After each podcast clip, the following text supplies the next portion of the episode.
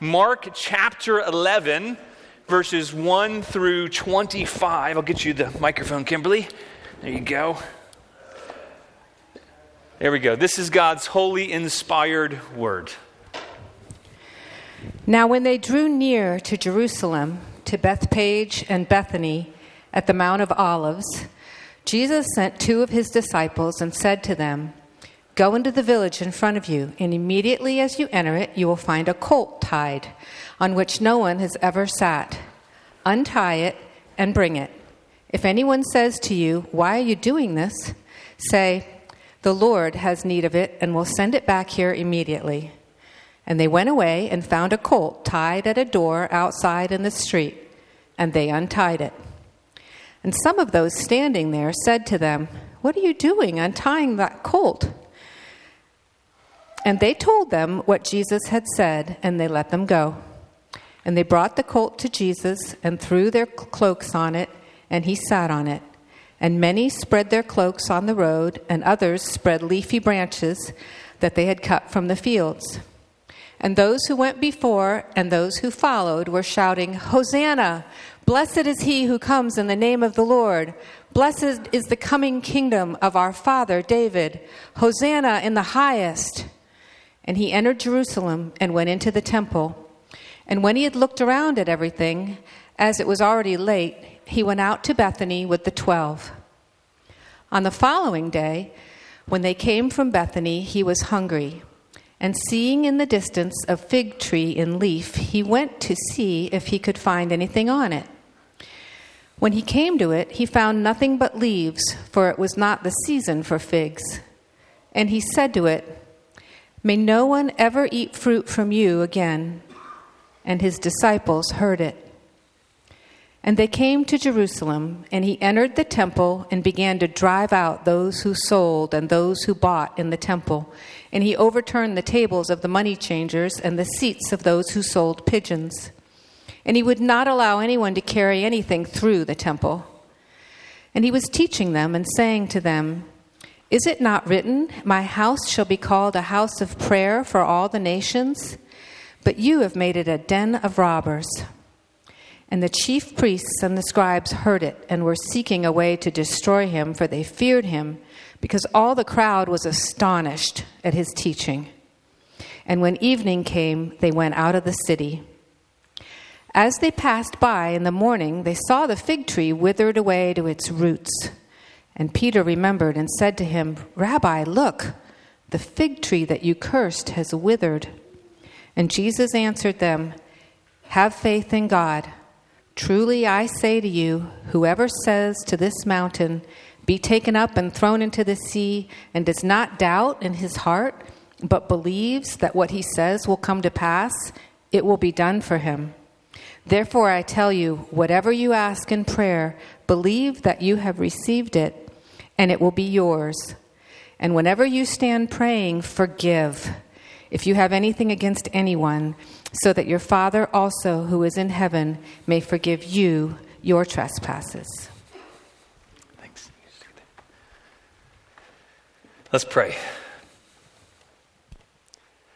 Father, thank you for your holy scripture. Thanks for your word, for inspiring Mark to write your words. God, we celebrate what you did on that day over 2,000 years ago. And God, I pray that you would make your words alive to us afresh today. That we would see that triumphant Jesus, even if it's the Jesus we don't expect, that we would see him for who he is. And I pray, God, that we would have faith in you, for you to move mountains. God, I pray that you would speak through me, Lord. Would you enable me and empower me by your Holy Spirit? Would you enable each and every person here to be able to hear from you by your Spirit? Lord, let's be attentive to your words. In your name we pray. Amen.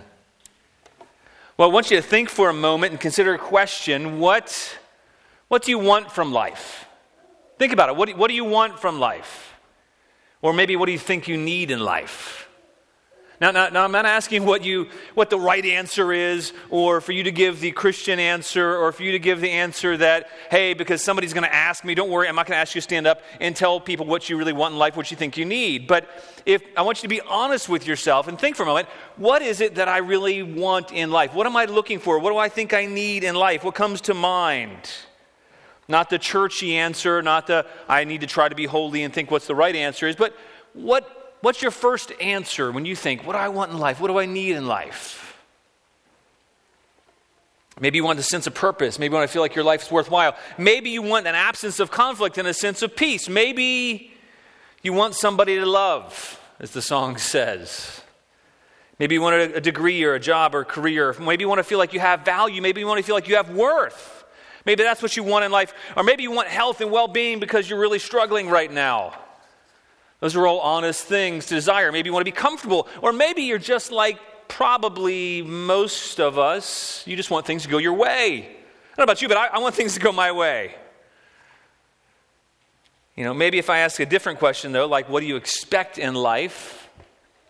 Or what did you expect in life? If you're a little older, you're, you're nearing the later years. What do you expect in life? What did you expect in life? Might be a different answer. Things might have turned out a different way, or you might be expecting something in life that if you ask an older person, they might say, you know what? I didn't expect I would be here. I didn't expect I would have done these things. I was looking for something else. You know, but sometimes what we expect in life, what we think we need in life, is not truly what we need. I think we know that. You know, today is the day that Christians the world over have celebrated Palm Sunday for thousands of years. They've celebrated the fact that, that Jesus came in to establish his kingdom, to begin his reign and his rule. And it was just a week before he would give his life. That's why we celebrate today is, is this is the, the triumphant entry, really, historically, of Jesus coming into Jerusalem. And he is preparing and he's heading in, knowingly, willingly heading in to give his life Friday, and he's going to die, and he knows he's going to be raised again on Sunday. But he wasn't the kind of king that people expected. He, he didn't give them what they thought they needed or what they wanted. He didn't fulfill their expectations in the way they thought he should. Even in this triumphant entry, there, there is a bit of unexpectedness where Jesus surprises, he doesn't give people what they want, he doesn't give people what they think they need, instead, he gives them what they truly need. He wasn't the kind of king they expected. And sometimes it's true for us. Sometimes, if you are a Christian, you expect God to do for you things that He doesn't. Maybe you're wanting things from God. Maybe you're wanting His kingdom to look a certain way. And yet Jesus says that that's not what he came for. He came to establish his kingdom to give you what you truly need. Jesus is exactly the king that we need to bring about the kingdom that's truly best for us, even if he's not the king that we expect. And let me tell you, Jesus is unexpected. He's unexpected. The disciples, they had been with Jesus, and leading up to Mark, they had been with Jesus for over three years. They lived with him, they ate with him, they, they walked wherever he walked but he was always surprising them. And I want you to think about the surprising Jesus. You know, they didn't expect Jesus to provide for over 5,000 people at a sitting. They were shocked when Jesus created food. He was the creator on multiple occasions. He creates food for thousands of people. He makes something from nothing. He's unexpected. They didn't expect that Jesus would go to people who were poor and needy. They expected that Jesus would go to the religious elite, to the wealthy, to the influential. And instead, we see the exact opposite. Unlike rulers today who only hang out with important, influential people, Jesus was unexpected, right? He hung out with the poor, with prostitutes, with thieves. Jesus was unexpected, and traitors. They didn't expect him to heal everybody who came to him. They didn't expect him to calm a storm with a word, they thought. They were going to die. And yet Jesus gets up and says, Peace be still, and the storm's calmed. They didn't expect Jesus to walk on water when they were in the middle of the, of the Sea of Galilee and another storm was raging, and they see him coming on the water. They didn't expect it. Jesus was not the king they expected. And yet they still didn't get it, they still didn't understand. They saw him do all those things. They believed he was the Messiah, God's chosen king to bring about God's kingdom, but they didn't expect him to die. Even though just prior to this passage that, that Kimberly just read for us, just prior to this, Jesus has told them in Mark 10, we have that for you in the overheads. On Mark 10, Jesus told them, He says, See, we're going up to Jerusalem, and the Son of Man will be delivered over to the chief priests and the scribes. And they'll condemn him to death and deliver him over to the Gentiles. They'll mock him and spit on him and flog him and kill him and after three days he will rise. They didn't expect, though, the Messiah to actually die. This is the third occasion that Jesus has directly told them what must happen that he's going to go to Jerusalem, he's going to be betrayed, he's going to be given over, he's going to be flogged, he's going to die, and he's going to rise again. And in Mark, it's at least three times very clear the first time we see that, that Peter didn't expect it, and so Peter, he corrects Jesus and says, Jesus, by no means, you can't do that. The second time that Jesus tells them the exact same words as we see here in Mark 8, 33 and 34, the disciples, they didn't understand them, but they were all too afraid to ask. Like, oh, I'm not going to ask again because maybe he'll tell us that Jesus will tell us we're Satan, you know? We don't want that. They didn't know what to do. And here, after this passage in, in Mark 10, Jesus tells them he's going to be betrayed. He's going to go, he's going to be flogged, he's going to die, he's going to rise again. But they still didn't get it because we see that James and John, they come up to him like, hey, Jesus, so when you're reigning, can we sit beside you on the left and right? Is that all right? They still didn't fully get who Jesus was. He wasn't the king they expected. They're expecting the Messiah to come and to establish an earthly kingdom, an earthly rule and reign. And so when he was talking about dying and rising again, they thought, well, maybe he's talking metaphorically or something. I don't get it because, hey, but Jesus, when you are reigning, can we sit beside you? And then he's heading into the city, and they're expecting him to set up his rule. And we see that in this passage in Mark 11. We see how they respond to him shows what they were expecting. Jesus, he had instructed them to go ahead and to, to get a colt, and we see the response to him. We see that they expected him to be the dominant king, to be the Messiah. And the response, they were singing Hosanna to him. They were singing basically, God help us, God save us because you can. On this Palm Sunday, they expected Jesus to begin to rule, but he didn't come the way they expected it, and he didn't do what they expected. And this, this passage is actually very surprising. You're thinking, what in the world? This riding into, into Jerusalem on a donkey, what does that have to do with then he, he curses a fig tree, and then what does that have to do with the temple? And he throws people out of the temple, and then he comes back and this fig tree's dead, and then he talks about faith. How do, what, is, what in the world's going on here, Mark?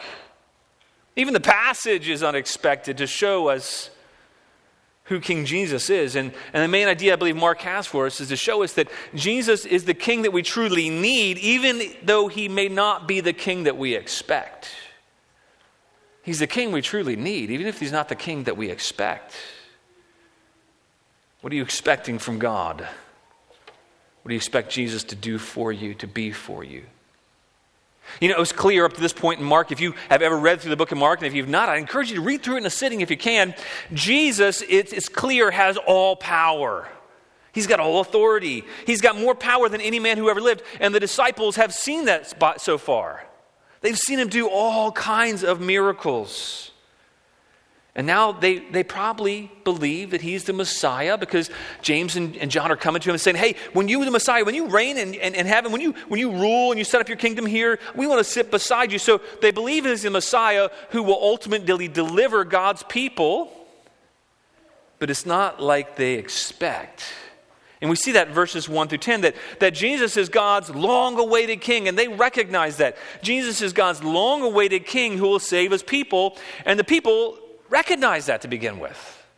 They see that he's the long awaited king, and he's the one who's going to save God's people.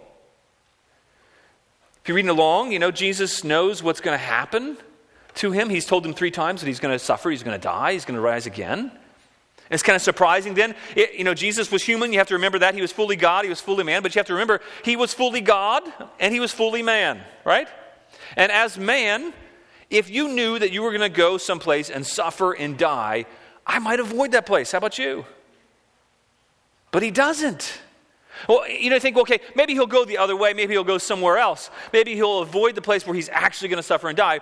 But if he doesn't avoid it, then maybe he'll hide, or maybe he'll sneak in the back door and he'll come in for the Passover because he's supposed to as a good Jew and supposed to worship the temple. But maybe he'll sneak in. Maybe he'll he, he won't be so ostentatious about his arrival, and yet he does the opposite. He's still unexpected. He comes in, and he comes in as loudly and self consciously as possible.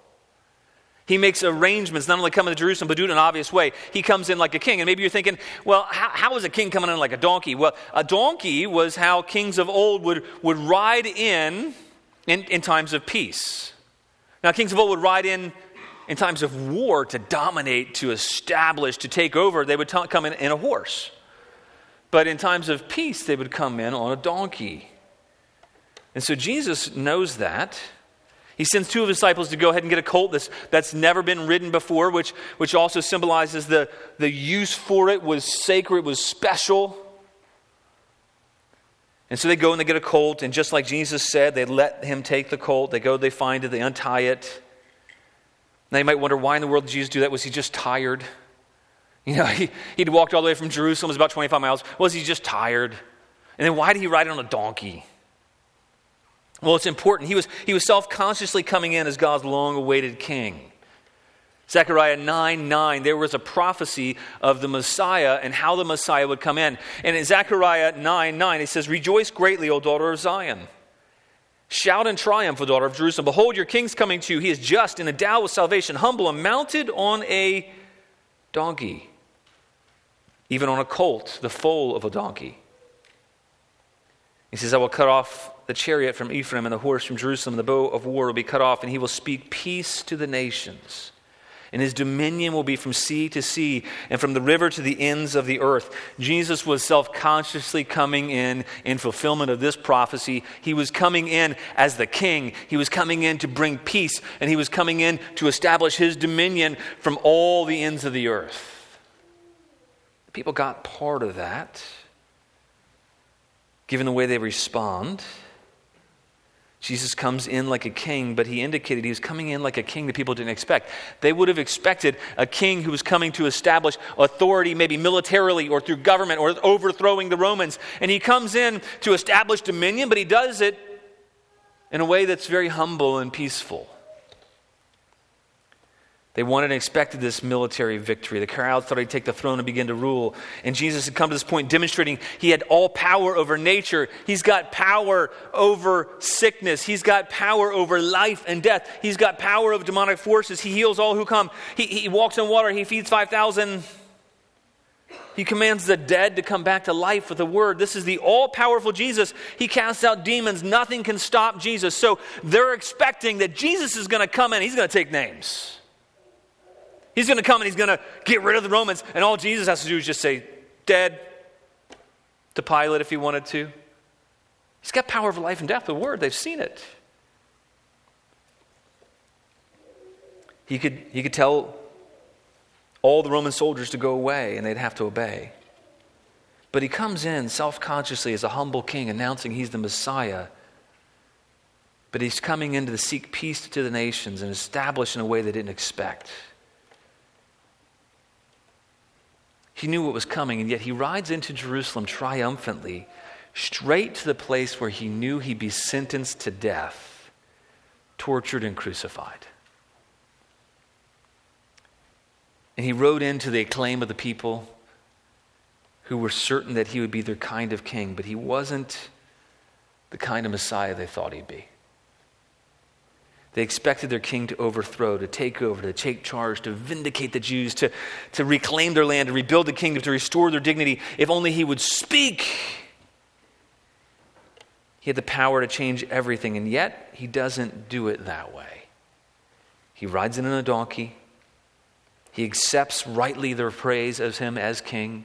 In other passages in the Gospels, we see that the, the priests are saying, Hey, why don't you make them be quiet? Because that praise is only reserved for the Messiah. And he says, No, because if they don't, the rocks will cry out. It's right that they praise me. And yet he does something else. Not only is he the Messiah who comes in to save, but we see something else that we don't expect. Look down at verses 11 19. Jesus does something else unexpected. He demonstrates he's God's unexpected king and he judges people. He judges. He's God's unexpected king who doesn't just come to save, he comes to judge. And, and the first unexpected thing that we see after Jesus riding in the donkey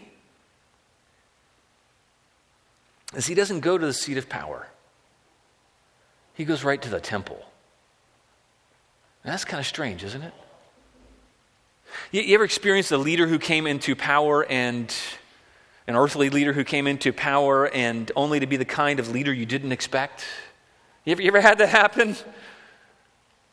You ever really hope in somebody, in a leader of some kind, and they don't live up to expectations? You know, I, I, got to meet a couple of presidents in person, and they didn't turn out the way that I expected. They weren't the people I expected them to be. I got to meet Bill Clinton. I got to greet him. I shook his hand. I got to hear him speak at a gathering of a few hundred people. I had heard what he was like. I had heard bad things about him. I'd, I'd heard, you know, just how terrible he might be and all these opinions about him. And so I, had preconceived notions in my head. But when I met him, he was really warm and friendly, and I liked him. I didn't want to, I didn't expect to, but I did. And I was surprised at how likable he was in person and how personable he was when he came across and he spoke to a group. And I was impressed, even though I didn't care for his, his personal life and some of the things that went on there. It wasn't what I expected. He had a presidential air and likability. It took me by surprise. And then later, I, I, I met, actually, before that, sorry, reverse order. I met the George Bush Sr. And the press had made him out to be a wimp of a man back in the early 90s. They said, you know, George Bush was a wimp, the old George Bush. Maybe here, if you were under 30, you might not remember him, but the older George Bush, George Bush Sr., he, the press had made him out to be this wimp of a man. And he was cowardly and small, according to the press. And, but when I got to see him in person, he wraps his huge hands around me, and he's standing over six feet two inches tall, and he's got this huge frame. He's, he's broad, and he's strong, and he's vibrant. He's got this commanding air, this, this presence. He wasn't what I expected. He was imposing. He wasn't wimpy at all, and I would never have thought of calling him a wimp to his face. He was an ex fighter pilot who got shot down and survived. Then I found out later he used to go running on the track by where I worked every day. He wasn't like I expected. Sometimes that's good, sometimes that's bad, sometimes it's surprising when leaders turned out Sometimes we're disappointed in somebody not being like we expect. Maybe you've hoped in a leader, a pastor, a political representative, a president. They didn't turn out like you expected. Well, notice in verse 11, where Jesus goes is to the temple. That's rather strange for a, for a Messiah in one sense. Now, it's not, in, if, you, if you read the Bible and you understand it now in light of who Jesus is as the Messiah, but for the Jews at that time, it was strange. He didn't go to Pilate, he didn't go and establish military rule, he didn't take over. He goes to the temple. And look in verse 11, it says, When he looked around at everything, as it was already late, he went out to Bethany with the 12. It's this triumphant entry, and then he just goes and he looks around the temple and he goes out. What's going on? It's not what you'd expect. He comes in and he takes names. Or maybe he comes in and he clears the temple that night. No, he doesn't do that. He comes in, and it says something, though. It says he looks around. That's a little unexpected, too. He comes to the temple, that's unexpected, but then he looks around. What's he doing? He's coming in like a king inspecting his troops. He's coming in like a king inspecting the barracks, and he says, he's looking around at what, what things are really like. This temple is really impressive. The temple is magnificent, but Jesus is not impressed. He comes to the temple and he looks around. He doesn't worship there that night. He doesn't make sacrifice. He doesn't pray. He doesn't stop. He just looks around like a king, inspects the place, and then he goes out. He goes out to stay probably a mile or two away from the city with his 12 disciples for the night. And then notice that Mark does something else strange. Look down your Bibles. In the middle of the account of Jesus, his triumphant entry, and him coming to the city and looking at the temple, you might expect something about his reign and his rule. But then Mark tells this story, right? It seems a little strange. It seems like an unrelated story in verses 12 to 14. Look down your Bibles. It's sandwiched in between this account of the triumphant entry of Jesus and then the, the, when Jesus comes and he kicks people out of the temple. He comes into the temple and he expects it, and he comes back to the temple later and he kicks people out. And in the middle is this story, this weird story, we think. This what in the world is this story all about? What's it doing here? Jesus was not only Messiah, the King, he was not only the great high priest, he was also the great prophet. And so Jesus coming in, and then Jesus going out, and him coming in, what he does in verses 12 to 14, it, it's very similar to Old Testament prophetic pictures. There's different times in the Old Testament, like in Jeremiah, when, when Jeremiah he goes before the people and he breaks a jar, and it's symbolic of God breaking the people. And then another time, um, Jeremiah does something even more bizarre. He, he goes and buries an undergarment and he waits for it to rot and he brings it out and he shows that that's like the humiliation of God's people. And so there's this pattern of prophetic pictures or prophetic action having another meaning. so I think that's what Jesus is doing here. I believe it's become evident as you look at why does Mark put it here? Why, and by the way, why does Jesus do this? Jesus had to have known, not only was he the creator, but he was also a smart guy. He knew that the figs were not in season. So Mark's kind of giving us a little warning, say, hey, by the way, the figs were not in season. So Jesus going to look at it doesn't mean that he was actually expecting figs to be there. He was going in and inspecting the tree. Now you should have a clue already. What did he just inspect the night before? He was going in and inspecting the temple, seeing what was there. Oh, What's Jesus doing? Jesus is giving us an object lesson to the disciples and to us. He goes and he goes over to the fig tree see if there's fruit on it. And, and, the figs in that day, they would, they would begin to produce figs just before the leaves came out. They produced these little figs. And so when the leaves were full in the tree, you would expect, if it was the season, that the figs would have produced fruit in a, in a, big leafy tree, it looks like a fruitful tree. It looks really good on the outside. And so Jesus goes up to this tree and he goes over to inspect the tree and he looks and there, are, there is no fruit present. And he knew that, but what, what did he do? He pronounced judgment on something that looked good on the outside and yet did not produce fruit for God. Now, in some sense, even the trees of the field should produce food for the Creator. Had, he had a right to expect fruit, even though it wasn't the season for it in, in some sense.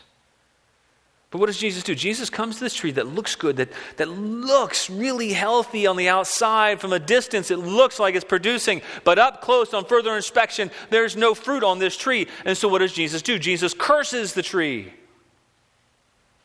And he's, he's showing the disciples something. He teaches them a lesson. And Mark got that later. It's, uh, Peter got that. And so he talked to Mark, and Mark wrote that down. So he understood what was going on. So that's why it's inserted here in the middle. It actually has to do with the temple. Jesus goes and he sees this magnificent temple full of leaves, if you will. Magnificent. This temple looks good from a distance. But yet, when he comes up close and he inspects it, he doesn't find fruit. And now you have a little foreboding for what's about to happen, why Mark goes back and shows what Jesus does to the temple. Jesus curses the fig tree. He says, May no one ever eat fruit from you again. And then we see next, he comes back and he deliberately does what? He carries out justice in the temple. He went the night before, he inspects the temple, he comes back, on the way back to the temple, he's heading to the temple. He curses this fig tree. And then he goes in and he judges not just the fig tree, but he judges the temple. That's what Jesus is doing. He's judging, he's pronouncing his judgment. His intent was clear. He didn't pause. He didn't hesitate. He came right back in. He saw that the temple was not bearing fruit for God. And it says, he, as soon as he entered the temple, he began to drive out the people who were buying and selling. The place where God was supposed to be worshiped become a place of business. His intent was clear. He was coming as the king and Messiah to judge. He kicked the people out of the temple. You know, it says when Jesus cleansed, you know, the, in a lot of Bibles they have the header, Jesus cleanses the temple. That is not strong enough. Jesus kicks people out of the temple. Jesus says, no, this will not happen. He does cleanse the temple, but he also symbolically kicks them out. And he wouldn't allow anybody to do work in the temple. The temple was supposed to be a place of worship, not business and burdens. And just like he was kicking out the merchants who the priests had set up, he was also saying, Your time has come. Now, your whole establishment, what you've established, I'm taking out of here. And that frightened them. And then notice what he's teaching. Look in, in verse 7 and 18, 17 and 18. Says, as he was teaching them, saying, is, is it not written, My house should be called a house of prayer for all the nations? There's something important there in Jesus' words. Why is he teaching that? What is Mark trying to show us here? He said, But you made it did it in robbers, and the chief priests and the scribes heard it, and they were seeking a way to destroy him, for they feared him because all the crowd was astonished at his teaching. The chief priests and the scribes, they got that Jesus was judging them. And they wanted to kill him because of that.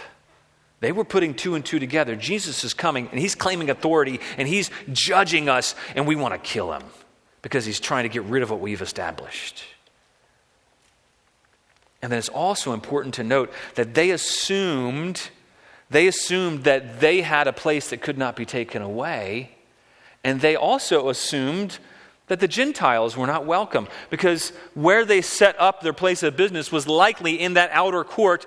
Why Jesus kicked them out? They were in the temple. They were probably not in the sanctuary. They knew better than that. They probably weren't even in the court of the Jews. They knew better than that. So they probably most likely put these business in the outside court, which was the court of the Gentiles, which was supposed to be what? A prayer for the nations, a place of prayer for the nations. That's why Jesus says, My house shall be a house for the prayer for the nations in the court of the Gentiles. Says, but you're assuming that only you have a right. And they were making a place where the Gentiles couldn't come in because there's money changers and business activities. And the Gentiles, they couldn't, there was no place of prayer for the nations. They presumed on God that they were worthy, the Gentiles weren't. And Jesus is judging them. They'd taken the place of prayer and made the house of God like a den of thieves. He wasn't just complaining when he called it that, he was actually quoting from Jeremiah. In the verses that follow, God promises in that when Jesus quotes Jeremiah, right after that, in the context of what he quoted, the verses that he quoted from, the very next verses in Jeremiah 7:13, he says, And now because you've done all these things, declares the Lord, and when I spoke to you persistently, you did not listen, and when I called you, you did not answer. Therefore I'll do to all the house that is called by my name in which you trust, and the place I gave you and your fathers as I did to Shiloh, and I will cast you out of my sight. That's what Jesus was doing. He's fulfilling Scripture. He's coming in as the Messiah to judge. He's casting them out of the temple, out of God's sight. And it's likely they knew that because later they actually accused Jesus falsely that he threatened to tear down the temple. They were clearly offended. They wanted to kill him. Jesus was alluding to his pending judgment on the temple. The temple would be destroyed. He would cast the people out of the sight. God would separate himself from his people. And then right after this, we come back to the account of the fig tree. And that's how we know something else is going on here. Okay, there's a Mark is doing something here. These things are all related. They're not unrelated. That when the New Testament authors wrote the Bible, it wasn't just writing history in a line. They were writing things, and what they included was for a reason. So, right after this, Jesus goes out and look in verse 20. It says, They passed by in the morning, they saw the withered fig tree, saw the fig tree withered away to its roots. And Peter remembered, and he said, Rabbi, look, the fig tree that you cursed, it's withered. What they're showing us is that the judgment of Jesus is sure. What Jesus does, what he says, his judgment will come to pass. So Jesus sees something that looks magnificent on the outside that's not producing fruit, and he curses it. And then his judgment is sure.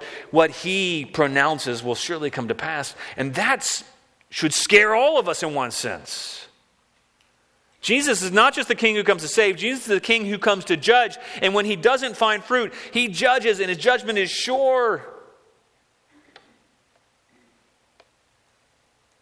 You can look good on the outside, you can look impressive, but if you're not bearing fruit for God, there's judgment. Boy, Jesus isn't the kind of king that they expected.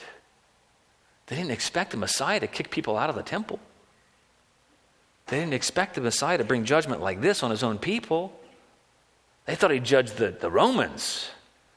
What's the first thing? He comes to the temple, to God's own people, and he begins, judgment begins with the house of the Lord.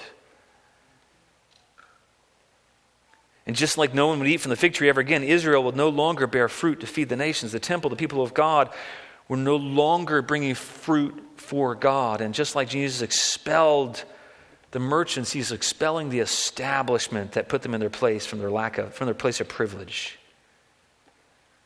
The tree is stricken, the temple system, the entire system of sacrifice goes about to go away completely. It's about to be withered to its roots.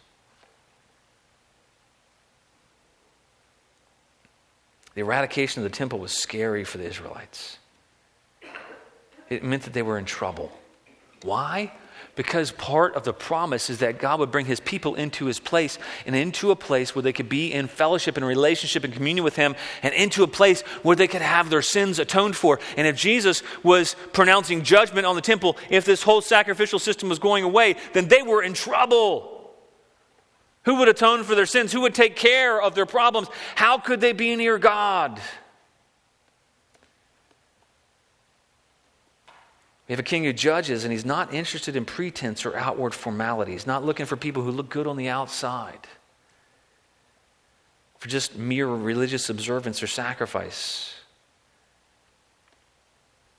The people of God didn't have the temple and the sacrificial system. They were in serious trouble because that's the only way their sins could be covered. It was the only place they could be drawn near to God, be reconciled to Him, and receive His favor. If that went away, they knew that they would be under a mountain of God's wrath. And they couldn't come into his presence. They couldn't receive mercy. They couldn't receive help. And that's, that's, that's meant to affect you. If any of us are to be judged on the merits of our own ability to produce fruit, that should make us frightened. Because none of us can produce fruit on our own. If any of us are judged in that way and we have taken away from us the presence of God, taken away from us the ability to be forgiven, that's, that's frightening. The idea of that sacrificial system being cursed and dying meant that there was this mountain of sin that could no longer be atoned for through the temple. You know, for us, if you have not placed your faith in Jesus, you have, and all of us at one point have had, a mountain of sin. Far more than we can take care of. And we were in dire straits. No way to escape, no way out. No way to appeal to God to stay his judgment. No way to be rescued. And the expulsion from the temple, the curse from the fig tree shows us that God's judgment is sure. And then in Jesus' death and resurrection, as we'll see in a week from now, one of the things that's really telling is when Jesus died, the temple curtain was torn in two. It was the beginning of doing away with the temple for good. But there's reassurance for them, for the disciples in this passage, and there's reassurance for us in this passage too. where do we find reassurance? How in the world is the other part of this scripture related? Okay, so Jesus comes in triumphant on his donkey. He comes in, he goes to the temple, and then he goes, he inspects things. He doesn't find what he wants. He goes out, he cursed the fig tree. He comes back in, he pronounces judgment on the temple, and then they see that his judgment's sure. And then we have these, this passage that we don't understand. Jesus talking about faith. What in the world's going on here?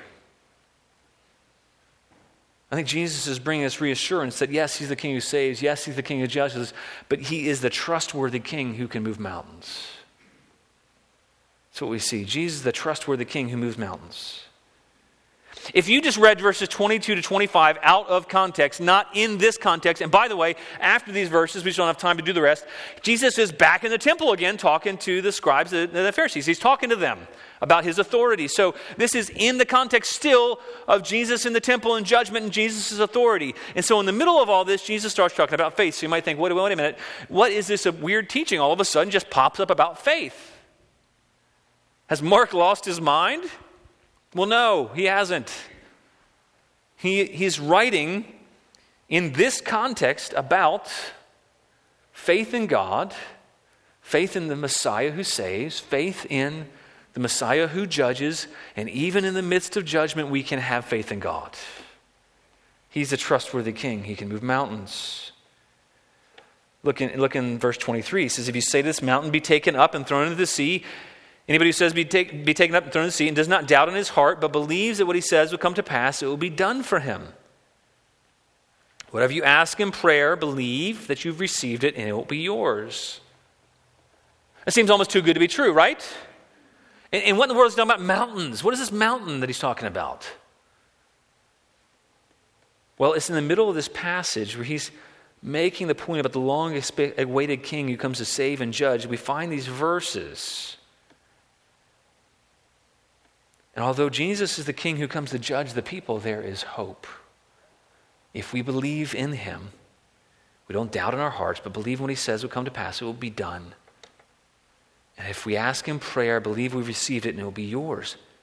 What's Jesus talking primarily about, I think, in these verses is he's talking about believing that God is the God who can rescue, who can move mountains. God is the God who can forgive. If you look at the context of what kind of prayers, when you pray, forgive others so that your Father in heaven may forgive you, and, and the, the, assumption there, I, I believe, is that you're praying for forgiveness How do, how do I think that? Why do I think that? Well, Zechariah is the, the passage that, that, is, that, that Jesus came in on a donkey. He's being heralded in Zechariah 9. And then Zechariah 14, the children of Israel, they faced a terrible day of judgment. The king was coming to judge them in Zechariah 14. And, and it tells us about that in verse 1 and 2. It talks about this judgment that God would bring through other nations. And he says, Behold, a day is coming from the Lord when the spoil taken will be taken from you will be divided in your midst. For I will gather all the nations against Jerusalem to battle. This is God judging. And the city will be taken. God's promised place. And the house is plundered, and the women raped, and half the city shall go out into exile. Oh, what will happen now? This horrific judgment we see.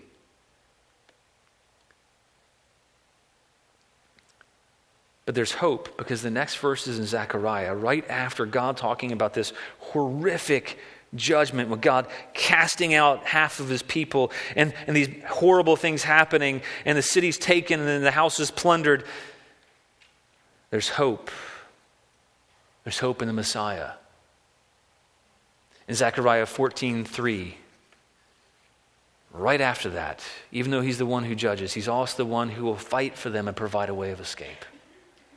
And the language that he uses is very similar to the language we have in Mark. He says, Then the Lord will go out and fight against those nations as when he fights on a day of battle. On that day, his feet shall stand on the Mount of Olives that lies before Jerusalem on the east, and the Mount of Olives shall be split in two. This is a bizarre imagery, right? So we have this Messiah, the Lord, the rescuer coming. He's judging, and then he comes to rescue his own people. And how does he do it? The people are surrounded, they, they are taken away. They're, they're, they're surrounded on all sides by their enemies. And what, is, what does the Messiah do here? It says he stands with one foot on the Mount of Olives and the other foot on the other side, and where there is no way, he parts the mountain. He says, so that one half of the mountain shall be moved northward and the other half southward. He's moving the mountain. And you shall flee to the valley of my mountains, for the valley of the mountains shall reach to Azal, and you shall flee as you fled from the earthquake in the days of Uzziah, king of Judah. Then the Lord my God will come, and all the holy ones with him. And the people are surrounded with no way out. God promises to move the mountain, the Mount of Olives, that Jesus was most likely looking at.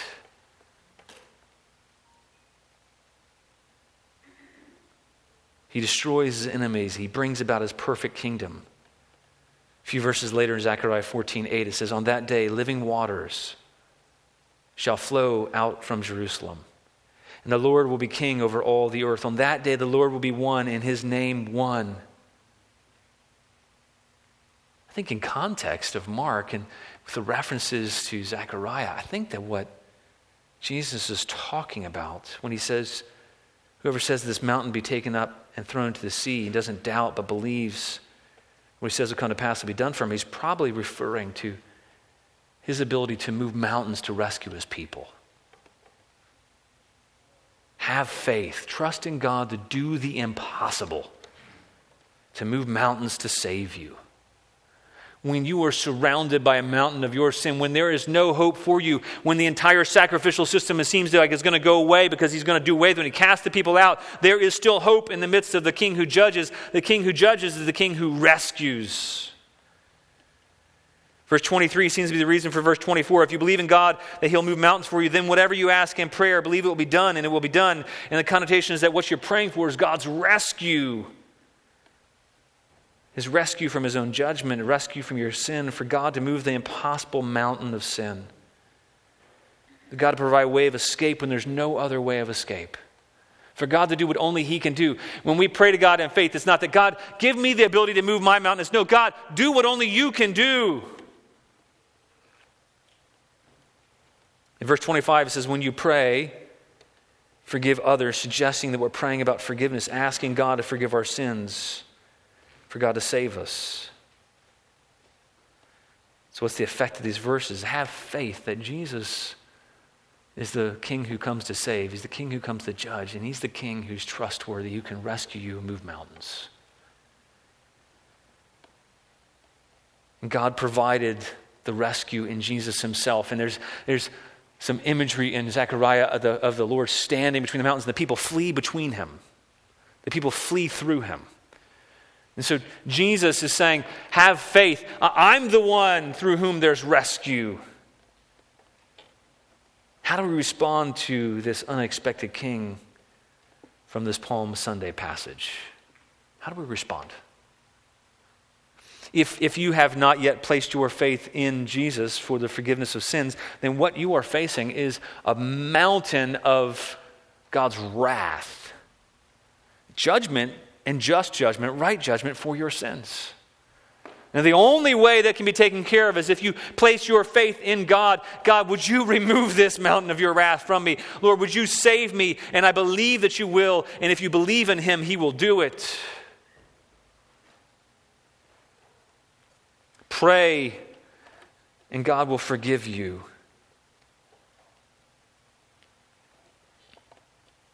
He's the humble king who comes to bring peace through himself. He boldly faced death for us, and he can move the mountain of sin in our lives. Believe in Jesus, and he'll do it for you, like it says in verse 24. Faith's not something we have in ourselves for all of us.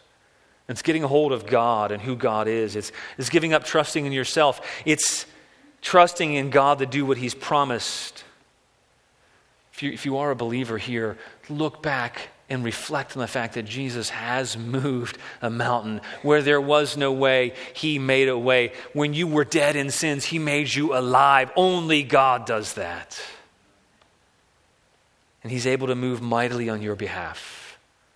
He's the faithful King who saves, who judges, and who rescues. And He's brought His kingdom. And I, I love that we, we sang that song earlier about His kingdom coming. We can pray now with confidence God, let your kingdom come. Let your will be done, even though we don't see how. Would you move the mountain? And believe it, and, and He will. We can pray for forgiveness and we can forgive other people.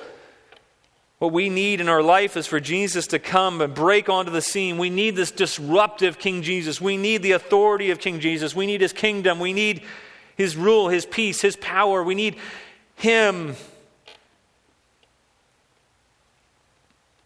We need Him to bring His kingdom. We need to see the unexpected Jesus who doesn't conform to our image, but conforms us into His image. And that might seem like it's insurmountable to you, but If you have faith in God, He can make all of us into His image, and He says He's doing that. See the Jesus who wants us to have faith in Him because He is the King, and He moves mountains if we believe in Him. Amen? Well, let's pray, and then if we could sing in response, that would be great.